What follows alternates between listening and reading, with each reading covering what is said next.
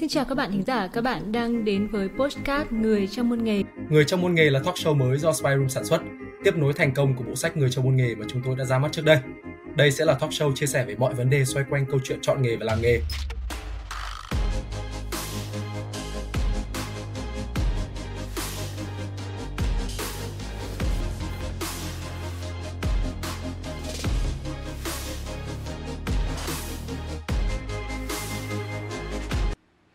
Hello hello, chào mừng mọi người đã quay trở lại với Spy Room.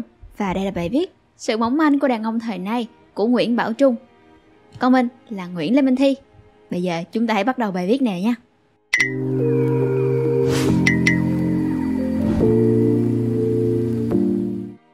Bài viết này nói về những định kiến về giới tính tồn tại đã từ rất lâu mà không còn ai hoặc hiếm có ai đó thắc mắc về việc hành động xảy ra trước hay quan niệm được phủ lên trước và chi phối hành động lẫn hệ tư tưởng sau này. Bên cạnh đó, tôi cũng muốn đề cập đến việc số phận của người đàn ông đang trở nên càng lúc càng mỏng manh trước cơn bão mang tên nữ quyền. Dĩ nhiên, tôi không chỉ trích phong trào nữ quyền, mà chỉ lên án những kẻ lợi dụng cơn bão này để nhằm vào những người đàn ông xấu số. Mọi thứ bắt đầu từ đâu?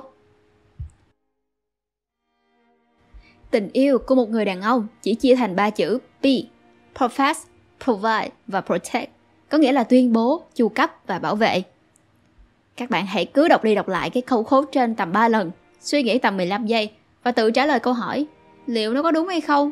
Đừng suy nghĩ nhiều hơn 15 giây mà hãy để những thứ định kiến tiềm ẩn trong tư duy của mình lên tiếng trước. Lúc đấy bạn sẽ biết được chính thế giới này cũng toxic với đàn ông tới mức nào và sự nam tính độc hại cũng không phải là xuất phát từ một phía đàn ông. Chỉ với từ khóa đàn ông phải là các bạn đã có thể tìm được một lô một lóc bài báo từ các tạp chí, trang báo hoặc blog do phụ nữ biên soạn với quan điểm bảo vệ câu code kể trên. Lúc này, tôi mới nghĩ rằng, thật sự đàn ông phải như thế, hay đó là thứ mà những người phụ nữ viết bài này đã lập nên để cổ suý cho một sự nam tính độc hại. Nếu như bạn nghĩ rằng, ơ, thế quái nào mà những bài viết về việc đàn ông phải như thế này, như thế kia lại cổ suý cho sự nam tính độc hại nhỉ? Thì ngắn gọn là thế này. Tôi không phủ nhận việc những bài viết này có tác dụng phụ khá ổn khi kích thích đàn ông tự lập biết chăm lo cho cuộc sống của mình và tập trung vào sự nghiệp.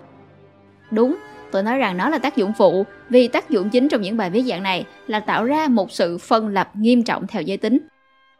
Thế nhưng, chính vì việc họ cổ suý cho ba chữ P, Profess, Provide, Protect, thổ tả kể trên mà cánh đàn ông nghiễm nhiên được trao cho một trọng trách trụ cột gia đình, trao cho một quyền lực gần như tuyệt đối vì họ gần như nắm giữ gần hết các yếu tố để duy trì một mối quan hệ hôn nhân, đặc biệt là hai chữ Provide, Protect Chính vì thứ quyền lực bị nhồi nhét vào bản thân này mà nhiều người đàn ông dần xa vào con đường gia trưởng, ghen tuông vô lối và thích điều khiển tất cả những người đang phụ thuộc tài chính và đang được bản thân bảo vệ.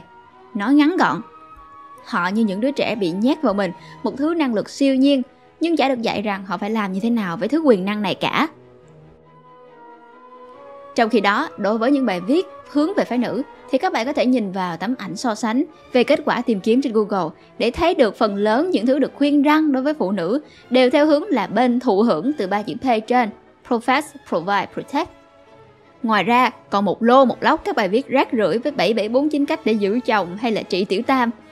Mãi đến thời gian gần đây, nhờ vào việc phụ nữ càng ngày càng có khả năng tiếp cận với học vấn, phong trào phụ nữ đang lên và rằng phụ nữ càng lúc càng nhận ra bản thân phải trở nên độc lập hơn thì những từ khóa biết kiếm tiền, độc lập mới xuất hiện. Tuy nhiên, sự phổ biến và áp dụng những khái niệm này vẫn chưa theo tính hệ thống và chưa được tích hợp vào trong chương trình học để chống lại những thiên kiến xác nhận lâu đời xuất phát từ chính những vị phụ huynh và kể cả nhà giáo như là phụ nữ không nên học hành cao làm gì? Phụ nữ kiếm tiền nhiều làm gì? Chồng nó ghét cho đó. Ở nhà chăm lo bếp nút con cái là được rồi. Thôi cố gắng học nhiều làm gì? Con trai hầu như lúc nào cũng học giỏi hơn con gái. Thì thôi, bây giờ phụ nữ cứ phải đầu tư vào làm đẹp và nữ công gia chánh. Thế là gia đình vẹn toàn. Nực cười thêm một cái nữa là những từ khóa như phụ nữ phải có tiền, phải độc lập tài chính, phải biết kiếm nhiều tiền, lại được khai phá và truyền bá một cách không ngơi nghỉ từ những chị hot girl bán hàng trên mạng, đang cần tìm cộng tác viên bán hàng online với mục tiêu chính là những bà mẹ bỉm sữa ở nhà chăm con. Có nhiều thời gian trống và có một số vốn nhất định từ tiền tiêu vặt chồng cho. Đối tượng này vốn đang có tâm lý phải nhanh chóng thoát khỏi sự phụ thuộc vào chồng hoặc để phụ giúp kinh tế cho gia đình, góp thêm công sức để nuôi con. Rất nhiều trường hợp mẹ bỉm sữa ôm hàng về bán xong lại ế chồng ế chơ. Vì căn bản các đại lý này vốn chả phải tìm cộng tác viên mà là tìm những con mồi với tâm lý phụ nữ phải biết kiếm tiền và phải kiếm thật nhiều tiền. Mà đấy là cũng còn may vì mớ hàng đấy có thể đem đi cho, tặng hoặc đem đi bán rẻ để gỡ gạt lại lợi nhuận. Chứ một khi các mẹ bỉm sữa mà dính vào các nữ hoàng tài chính, vị thần vận may hay là CEO của chúa thì đến cái nịch cũng không còn. Cá biệt có nhiều trường hợp đăng ra rã cái câu này là những cô hot girl luôn xuất hiện trên mạng xã hội với ảnh ăn chơi sang chảnh, đồ hiểu ngút ngàn, đàn đi đăng lại cái câu status. Không có đàn ông, phụ nữ chúng tôi vẫn sống khỏe, đàn ông là lũ lợn. Nhưng thật ra theo như lời của một vài người bạn của tôi trong ngành du lịch khách sạn thì họ thấy mấy câu này một ngày xuất hiện ở Trần Duy Hưng tầm 4 tới 5 lần. Đọc tới đây rồi, mấy bạn tự hiểu nha. Vậy, ai bảo vệ đàn ông? Kể từ tấm bé, tôi vẫn luôn được mọi người rỉ tay nhau cái câu rằng đàn ông phải biết bảo vệ phụ nữ, phải biết ga lăng. Nhưng chưa hề hỏi tại sao rằng tôi lại phải bảo vệ họ, phải ga lăng nhường đi những thứ thuộc về tôi cho họ. Liệu tôi có trách nhiệm phải làm những điều đó hay không? Liệu họ có thực sự cần bảo vệ, cần sự chia sẻ của tôi hay không? Hay chính cái câu đấy, nó đã gieo rắc vào trong đầu tôi một điều hiển nhiên rằng tôi chỉ phải bảo vệ và ga lăng lịch thiệp với phụ nữ. Chính trong phong trào nữ quyền, những feminist đưa ra luận điểm rằng phụ nữ hoàn toàn có thể chủ động, độc lập trong cuộc sống và không cần phải dựa vào đàn ông để có thể tồn tại. Nói từ cách khác, họ không cần sự bảo vệ của đàn ông, mà nhiều lúc sự bảo vệ này bị đánh tráo khái niệm thành gần như sự khẳng định chủ quyền từ phía cánh mày râu và cũng rất nhiều khi dẫn đến bạo lực trong mối quan hệ. Trong một nghiên cứu xã hội được thực hiện bởi BBC 3 UK vào năm 2017 để so sánh rằng phái nào sẽ được bảo vệ nhiều hơn trong tình huống bạo lực thì tỷ lệ mà người đàn ông được bảo vệ khi bị phụ nữ bạo hành thấp hơn hẳn tình huống ngược lại. Cụ thể, trong thời lượng một tiếng rưỡi, khi người đàn ông la hét và dọa dẫm người phụ nữ thì có tới 7 người dừng lại để giúp đỡ nữ tình nguyện viên. Cũng trong thời lượng một tiếng rưỡi, khi người phụ nữ la hét và dọa dẫm tình nguyện viên nam thì chỉ có một người dừng lại để giúp đỡ. Chính vì quan niệm đàn ông phải bảo vệ phụ nữ và không có chiều ngược lại mà có rất nhiều trường hợp bạo hành gia đình mà người bị bạo hành lại là nam giới. Chúng ta có trung tâm bảo vệ phụ nữ và trẻ em bị bạo hành tại Việt Nam, nhưng lại không có trung tâm nào dành cho nam giới bị bạo hành. Tại các nước tiên tiến châu Âu thì dạo gần đây đã bắt đầu xuất hiện trung tâm tư vấn dành cho đàn ông. Hơn nữa, hầu hết nam giới khi kiện tội bạo hành ra tòa thì họ chỉ có thể chứng minh bằng bạo hành thân thể với giám định pháp y cụ thể, chứ không hề có khung hình phạt nào dành cho các hình thức bạo hành tinh thần khác được gây ra bởi phụ nữ. Hầu hết đàn ông khi bị bạo hành đều lựa chọn giữ im lặng vì họ cảm thấy nhục nhã khi trở thành nạn nhân.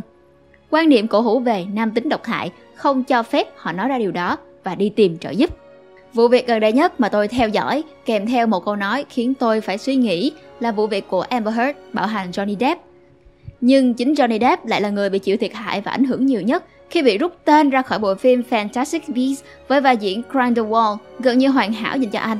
Bị xóa tên khỏi tất cả các dự án Pirates of the Caribbean, vốn đưa tên tuổi của anh lên tới đỉnh cao. Amber chính là người cáo buộc rằng chồng mình là một kẻ bạo hành phụ nữ và những chứng cứ Johnny đưa ra mới là thứ làm cho mọi người bật ngửa. Chính Amber là người bạo hành Johnny từ tinh thần đến thể xác.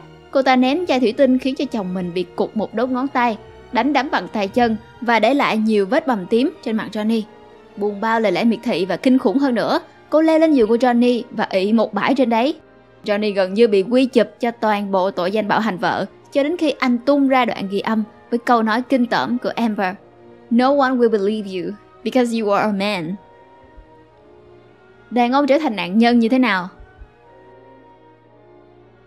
Phong trào Me Too kèm theo sự phát triển vượt bậc của phong trào nữ quyền là một sự tiên phong trong việc đòi hỏi bình đẳng giới và quyền lợi cho phụ nữ. Nhưng song song vào đó là rất nhiều các hệ lụy phức tạp cho đàn ông. Chính vì sự ảnh hưởng của phong trào này mà các nhà chính trị thường lựa chọn nước lên thì thuyền lên để kiếm phiếu bầu và gây ảnh hưởng lên các rất nhiều các phiên tòa xử tội xâm phạm tình dục và tấn công phụ nữ. Các vụ việc này thường chỉ xuất hiện bằng các cáo buộc và thậm chí có những cáo buộc rất vô căn cứ, chỉ qua lời kể của một hai người có mối quan hệ không mấy cơm lạnh canh ngọt với nạn nhân. Chỉ riêng việc cử hành một phiên tòa từ một cáo buộc vô căn cứ đã là điều thiếu nhân văn đối với đàn ông rồi. Phiên tòa phán quyết rằng họ có tội hay không không quan trọng. Chính việc đưa người đàn ông ra tòa với tội danh quấy rối tình dục hoặc bạo hành phụ nữ dẫn đến hầu như toàn bộ thanh danh và trong nhiều trường hợp là công việc và lợi nhuận kinh doanh ít nhất là trong quá trình minh oan của người đàn ông xấu số này đã bị phá hủy. Kể cả anh ta có được tòa minh oan đi chăng nữa thì tiếng nhơ vẫn còn mãi. Ngày nay, bản án kinh khủng nhất đối với đàn ông là câu nói anh ta cưỡng bức tôi. Tại Mỹ, vào tháng 8 năm 2018, Nikki Giovino bị tuyên án tù một năm bởi tòa án tối cao Bridgeport sau khi cáo buộc gian dối rằng hai cầu thủ bóng bầu dục đại học tại Connecticut đã hiếp dâm cô. Lý do cô đưa ra là vì cô không muốn mất đi người bạn trai đầy tiềm năng. Trong thời gian điều tra vụ việc, hai cầu thủ này không bị bắt giữ nhưng lại bị đuổi học và tước sạch toàn bộ học bổng. Tức là dù cho cáo buộc hiếp dâm chưa được chứng minh là đúng thì họ đã bị chính nhà trường phán xét là kẻ có tội. St. Hilary, một trong hai nạn nhân, đã phải thốt lên trong phòng xử án rằng từ một sinh viên đại học, bây giờ tôi ngồi ở nhà vì bị đuổi học mà không có cách nào để bảo vệ danh dự. Tôi hy vọng cô ta hiểu được rằng cô ta đã làm gì với cuộc sống của tôi.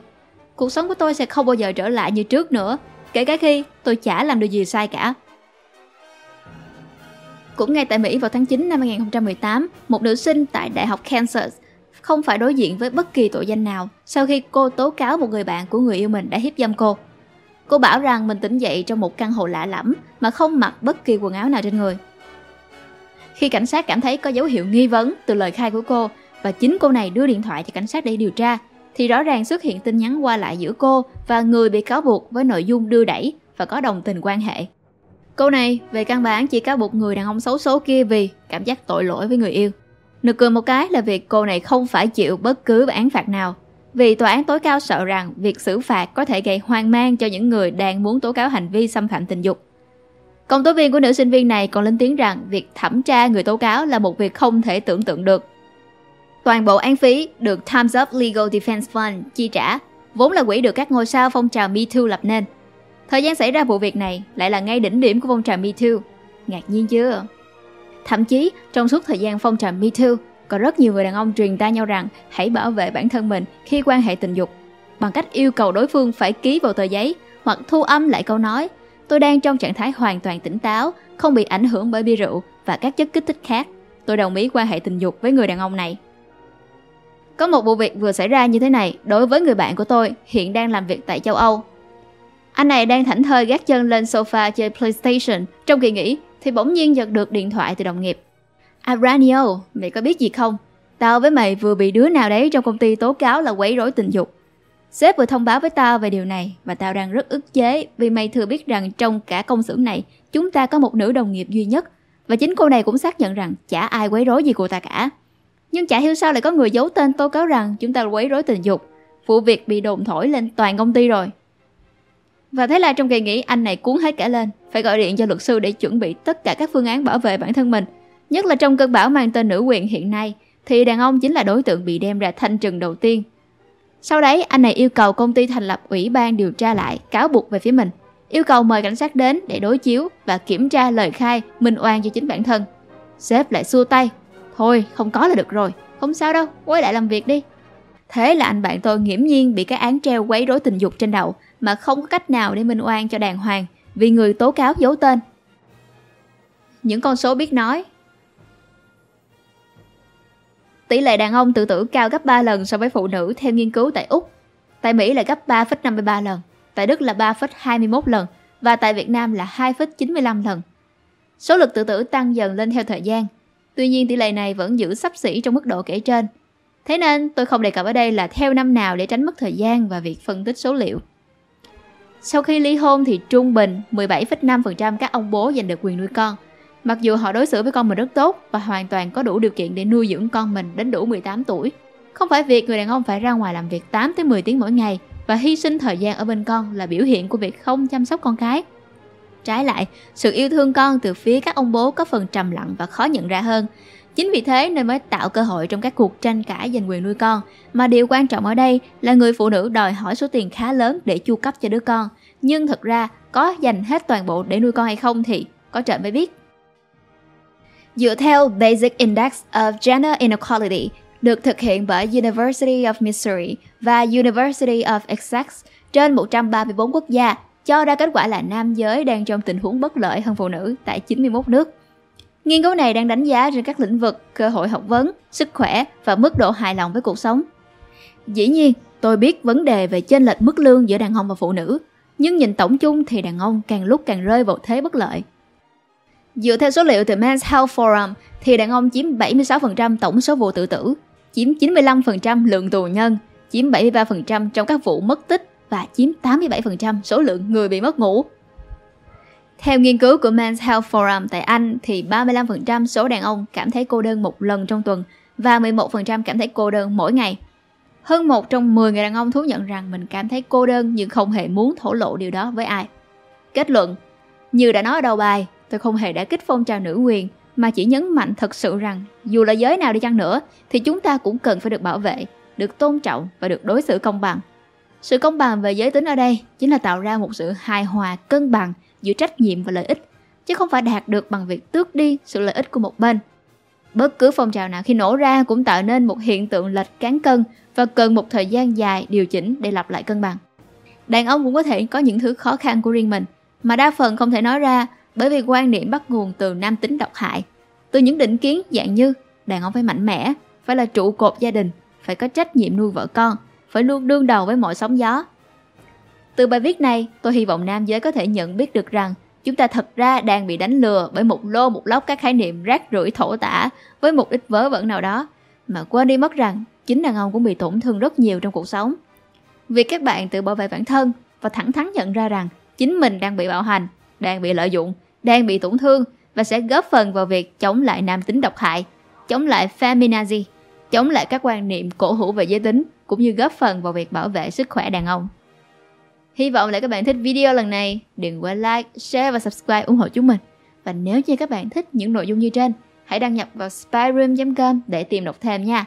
Xin chào và hẹn gặp lại. Mình là Nguyễn Lê Minh Thi.